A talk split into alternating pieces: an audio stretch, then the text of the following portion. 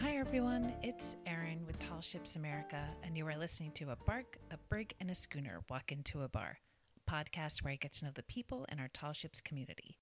Today's guest is Corey Roy, first mate aboard Schooner Virginia in Norfolk. We talk about his journey from Oregon to Virginia via the U.S. Navy and how life aboard a submarine is similar to life aboard a tall ship. We dig into his enthusiasm for Scottish culture, and I deeply regret not asking him to play the bagpipes for me. All right, uh, my name is Corey Roy. I'm the chief mate on the Schooner Virginia in Norfolk, Virginia, which is part of the Nauticus Foundation. So, can you tell me a little bit about Nauticus Foundation? What What is that? What do you guys do? So, the Nauticus Foundation is connected to the city of Norfolk. It's a nonprofit that runs the Nauticus Museum um, in downtown Norfolk on the waterfront. It's a uh, maritime museum, and, and, from everything from uh, we have the Battleship Wisconsin as like the main attraction, the museum with a lot of exhibits connected to that, connected to the Elizabeth River um, there, the history of Norfolk in the maritime sense, and then there's also the Sail Nauticus program, the branch of it, and that's we have a fleet of Harbor 20 sailboats that have a um, primarily middle school sail academy. Um, and they've been doing that for oh, I think going on like eight years now. Um, they then obviously bought the schooner Virginia in 2016 to integrate into the Sail Nauticus program. Okay, so how long have you been with um, Schooner Virginia then? Uh, since 2016. The captain Eric Losey I had worked with in the past on Lynx and Arabella. When he um, came on to Virginia, he knew that I was local in Norfolk and called me and asked like, "Hey, you want to come work on Virginia?" Yes. It's usually how it works, right? so wait, when were you aboard Lynx? I helped out with uh, a transit and then the schooner race in 2014. Corey, where are you from originally? Uh, I was born and raised in Bend, Oregon, in Central Oregon, the east side of the state, kind of out where the mountains transition out to desert. Mm, I hear the sailing's really good out there. Oh man, few small boats on lakes. I did a little bit of windsurfing growing up, but that was the extent of my sailing. Through a long series of events I'm not even going to, I ended up uh, enlisting in the Navy when I was mm-hmm. 19. Worked on submarines. I did a tour on a submarine, uh, followed by a tour at Norfolk Naval Shipyard. When I moved to Norfolk to work at the shipyard, through local friends and stuff, I started learning how to sail. And my friend who taught me how to sail also introduced me to um, Greg and Laura Losey, who own Schooner Alliance up in Yorktown. Right. So yeah, so that was while I was still on active duty. Just kind of started volunteering aboard Alliance, and then I got out of the Navy in 2016, and just decided I was going to school at ODU at the time, Old Dominion University in Norfolk. Just decided to keep on sailing like as my job while I was going to school. Um, still kind of in progress in process of going to school for mechanical engineering, and so at the time I started working on American Rover. So I worked on them for um, for a full season in 2016 before I came on to Schooner Virginia in the fall, the end of that season, to get the new COI and um, and then downrigged for the winter. So I would imagine that being a submariner might translate well to being on board a tall ship in that you're in a rather confined space with people for an extended for an extended amount of time and it's a lot of um, diplomacy it's a lot of maintaining relationship? It does translate pretty well. And what I like to tell people who ask about like Navy time compared to tall ships and anything else, that in my all of my experience, just being on a ship is being on a ship. Doesn't really matter what kind it is. Right. Once you're in watch rotations and going, it's all the same. You know, duties are a little bit different, but they're all there.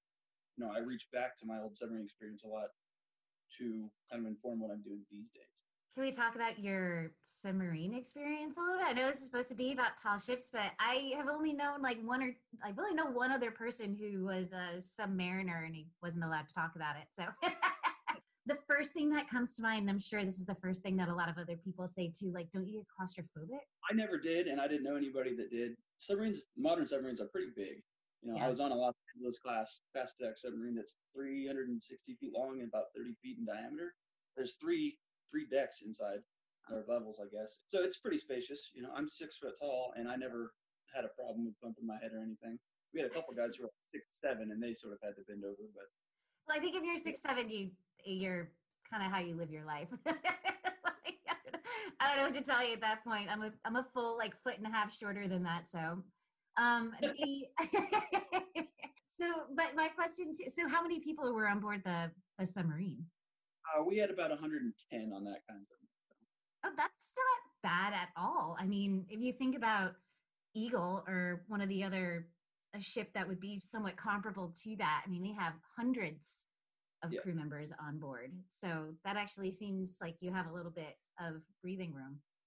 Yeah, it's a relatively small crew. You are in close quarters, having to hot bunk for your first couple of years because there's not enough bunks for everybody and things like that. But only one washer and dryer for everybody. Really? That's surprising. The, really, the military is only one washer dryer? on that size of a ship. Yeah, I appreciated it for how small it was, and you know, knowing everybody. On a lot of warships, I think you don't see the captain every day, even just in passing. But on the, you did. I didn't go back for a second tour. Put it that way. That's fine. Once is enough. That's okay. I did one, and I'm glad I did it for sure. Most people never experience, you know, being hundreds of feet underwater for months and months at a time. And yeah. Oh, gosh. Really, for months at a time? I think the longest I ever spent underwater with the ship, without the ship surfacing was something like 42 days or something. Oh my Uh, god, I'm seriously getting like I'm seriously getting claustrophobic just thinking about it. like all of a sudden like all the pressure of the water above you. it's just ah. I guess after a while you do stop to think. You stop. Obviously, you stop thinking about it. You, you get used to it, and you.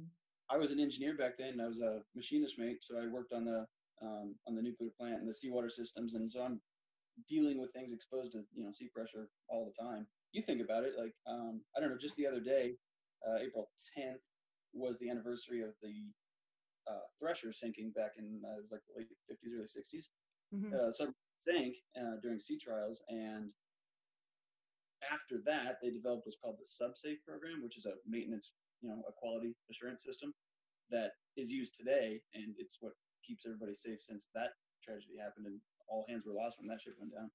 So you think about it, you know, you're you're it's constant throughout our training and stuff to pay attention, you know, to learn how to do everything exactly right so that that can't happen again. Can I ask what happens in an emergency? Are there? Do you have to surface? Are there? This is. I'm. I don't know. I don't even know what I'm asking. But like, how do you get off the ship if there is an emergency and you're, you know, hundreds, thousands yeah, of feet you- underwater? you try you try to surface, but if you can't, there is an emergency escape system where you can get out, you know, down to a certain depth. If you uh, you, you're familiar with um, the Gumby suits, right? Your your immersion Yeah, suits. yeah. There's a very they- uh, submarines have very similar ones, except they have an extra hood attached and an air connection.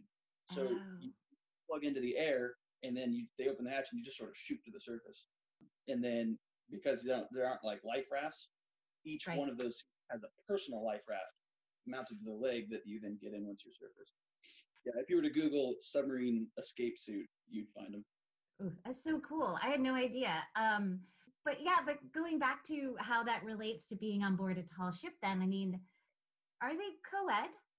Uh, when Some I was in, it was just starting to transition to that, um, and that's on some of the bigger classes of submarines, not on the ones that I was on at the time. But yeah, it's it's transitioning. I think women started working on warships back in like 1996. How long ago they started coming onto um, any you know warships, but then now submarines are there, and there was some issues right at the beginning, but not anything outstanding. You know, yeah. One thing I do appreciate about tall ships and just being in a uh, close environment that's even much smaller than my submarine was, and everybody being co-ed, especially like up in the and stuff. And I've never seen any issues. Everybody's super respectful. Like you just you do your own thing, and you don't worry about other people, and it, it just works, you know. So tell me about a day in the life of uh, chief mate aboard Virginia. We have a very small uh, professional crew, just the captain and I, and then sometimes we have another engineer or deckhand, like one or two, maybe depending on the time of year. Uh, we primarily uh, rely on a volunteer corps to do all the maintenance and operations and everything else. So, you know, Captain Eric and I are there five days a week, you know, plus it's our full time. And we take care of all the regular maintenance, you know, and everything that needs to be done. And then we, uh, most winters, we downrig and cover, um, and then, you know, do whatever needs to be done. Last winter, we pulled both lower masts out and had to rebuild portions of them where there was some rot. Um, and then we also cut off the transom and rebuilt that. So, and we have a total total of about 90 volunteers a year that come out. There's probably a core group of about 20 that do a lot of it. Yeah, they do everything with us, and um, we've got some really really awesome volunteers. Uh, one of our volunteers is a retired submarine captain. Oh, Um, cool. Like you know, obviously we use him as a watch leader and as a navigator, hmm and it, because like he's very quiet and unassuming, and he's just super nice. And then you like you, then you remember that he's commanded a couple of different submarines and squadrons of submarines, and you're just like, oh, okay, like hey,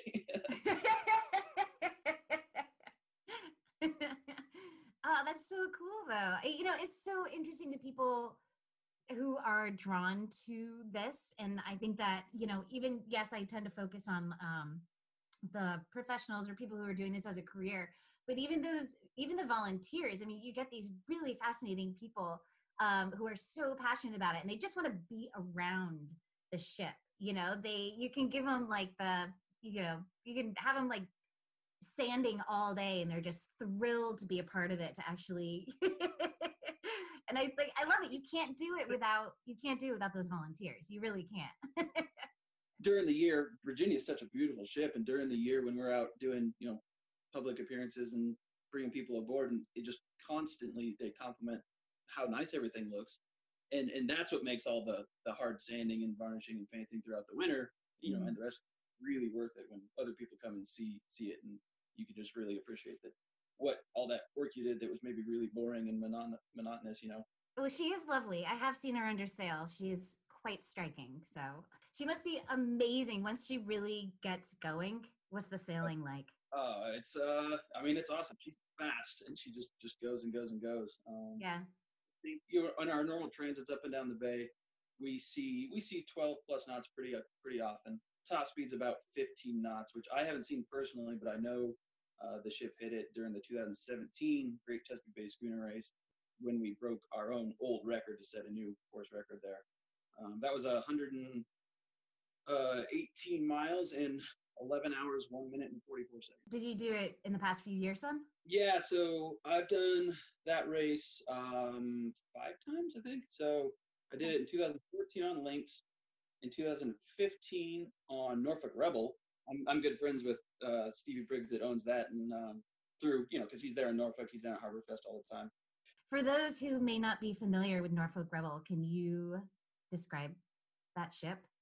Yeah, so she's a sail-assisted tugboat. Lane Briggs, who is very famous in the Chesapeake Bay, um, influential in starting Norfolk's Harbor Fest. You know, uh, the Great Chesapeake Bay Schooner Race itself, along with Captain Miles from Pride Baltimore too. Oh, I didn't Um, realize that actually.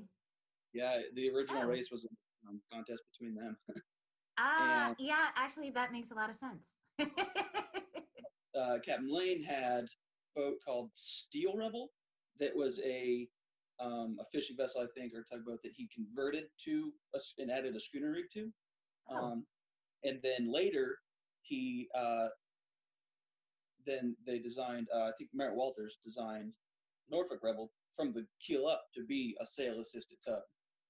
And it's it's such a cool vessel. And you know, during the Great Chesapeake Bay Schooner Race, they usually they, they sail with engines off, just like everybody Right. else, but they take up the rear and uh, you know, everybody that has issues during the race. right. Well, yeah, they're the caboose, which is just as important as being Yep. out front. So I think my question is, I mean, we've kind of gone from being on a submarine, which in my mind is kind of, you know, some of the most advanced technology probably out there. I mean, you're working with a an engine that's a it's a nuclear engine, is that correct? Yeah, it's a nuclear reactor, which really just means it's a steam plant where instead of diesel boilers or something or coal or something, you have a nuclear plant to create the steam. I've seen Total Recall. I know how it works. Um, what makes you a modern sailor want to be in this traditional world? You know, you're you're on board a traditional vessel. You're teaching these traditional uh, traditional seamanship, and here you come from this very technologically advanced world to sailing on board a traditional vessel which at its time i was gonna i was gonna make the comparison it was the submarine of its time but i was like that doesn't really make sense because it's a sailboat so i didn't want to like Really, the easy answer is it's just plain cool.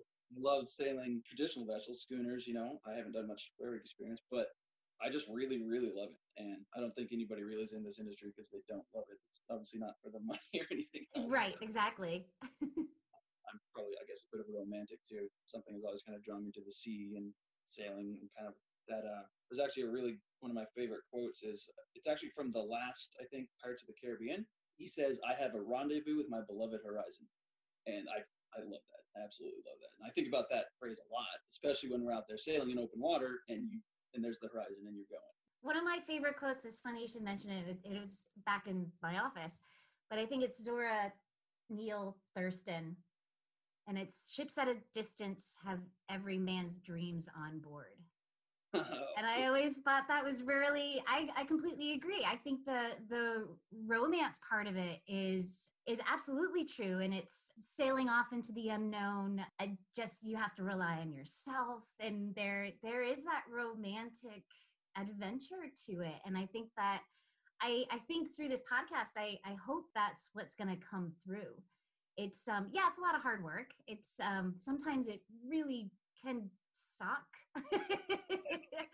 as with any job but at the end of the day it's your passion for it and it's that sense of adventure that keeps you sailing yeah, that's a big part of it. Another part of it is really the community too. Um, you know, my favorite times of year are the various festivals and races and events where we get to go get together and see everybody. You know, um, for me that's Norfolk's Harbor Fest, which is usually in June.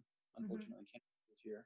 Um, the Great Chesapeake Bay Schooner Race, um, Sultana's Downrigging Festival in Chestertown, Maryland. There, um, Mhm. those are also my favorite events. You know, this year um, the Tall Ships America conference was my first time attending it, thanks to you guys' crew grant, oh, Um, and and that was, you know, there was no boats there, but it was just as awesome because the the community is all there. And I agree. There is there is something about being surrounded by being at the downrigging weekend, which I have yet to be, which I have yet to go to. Um, but uh, I did go to Harbor Fest years ago. I was at Harbor Fest, but it's like the festivals we do over the summer. I mean, it's kind of like summer camp. You know, it's your like an adult summer camp.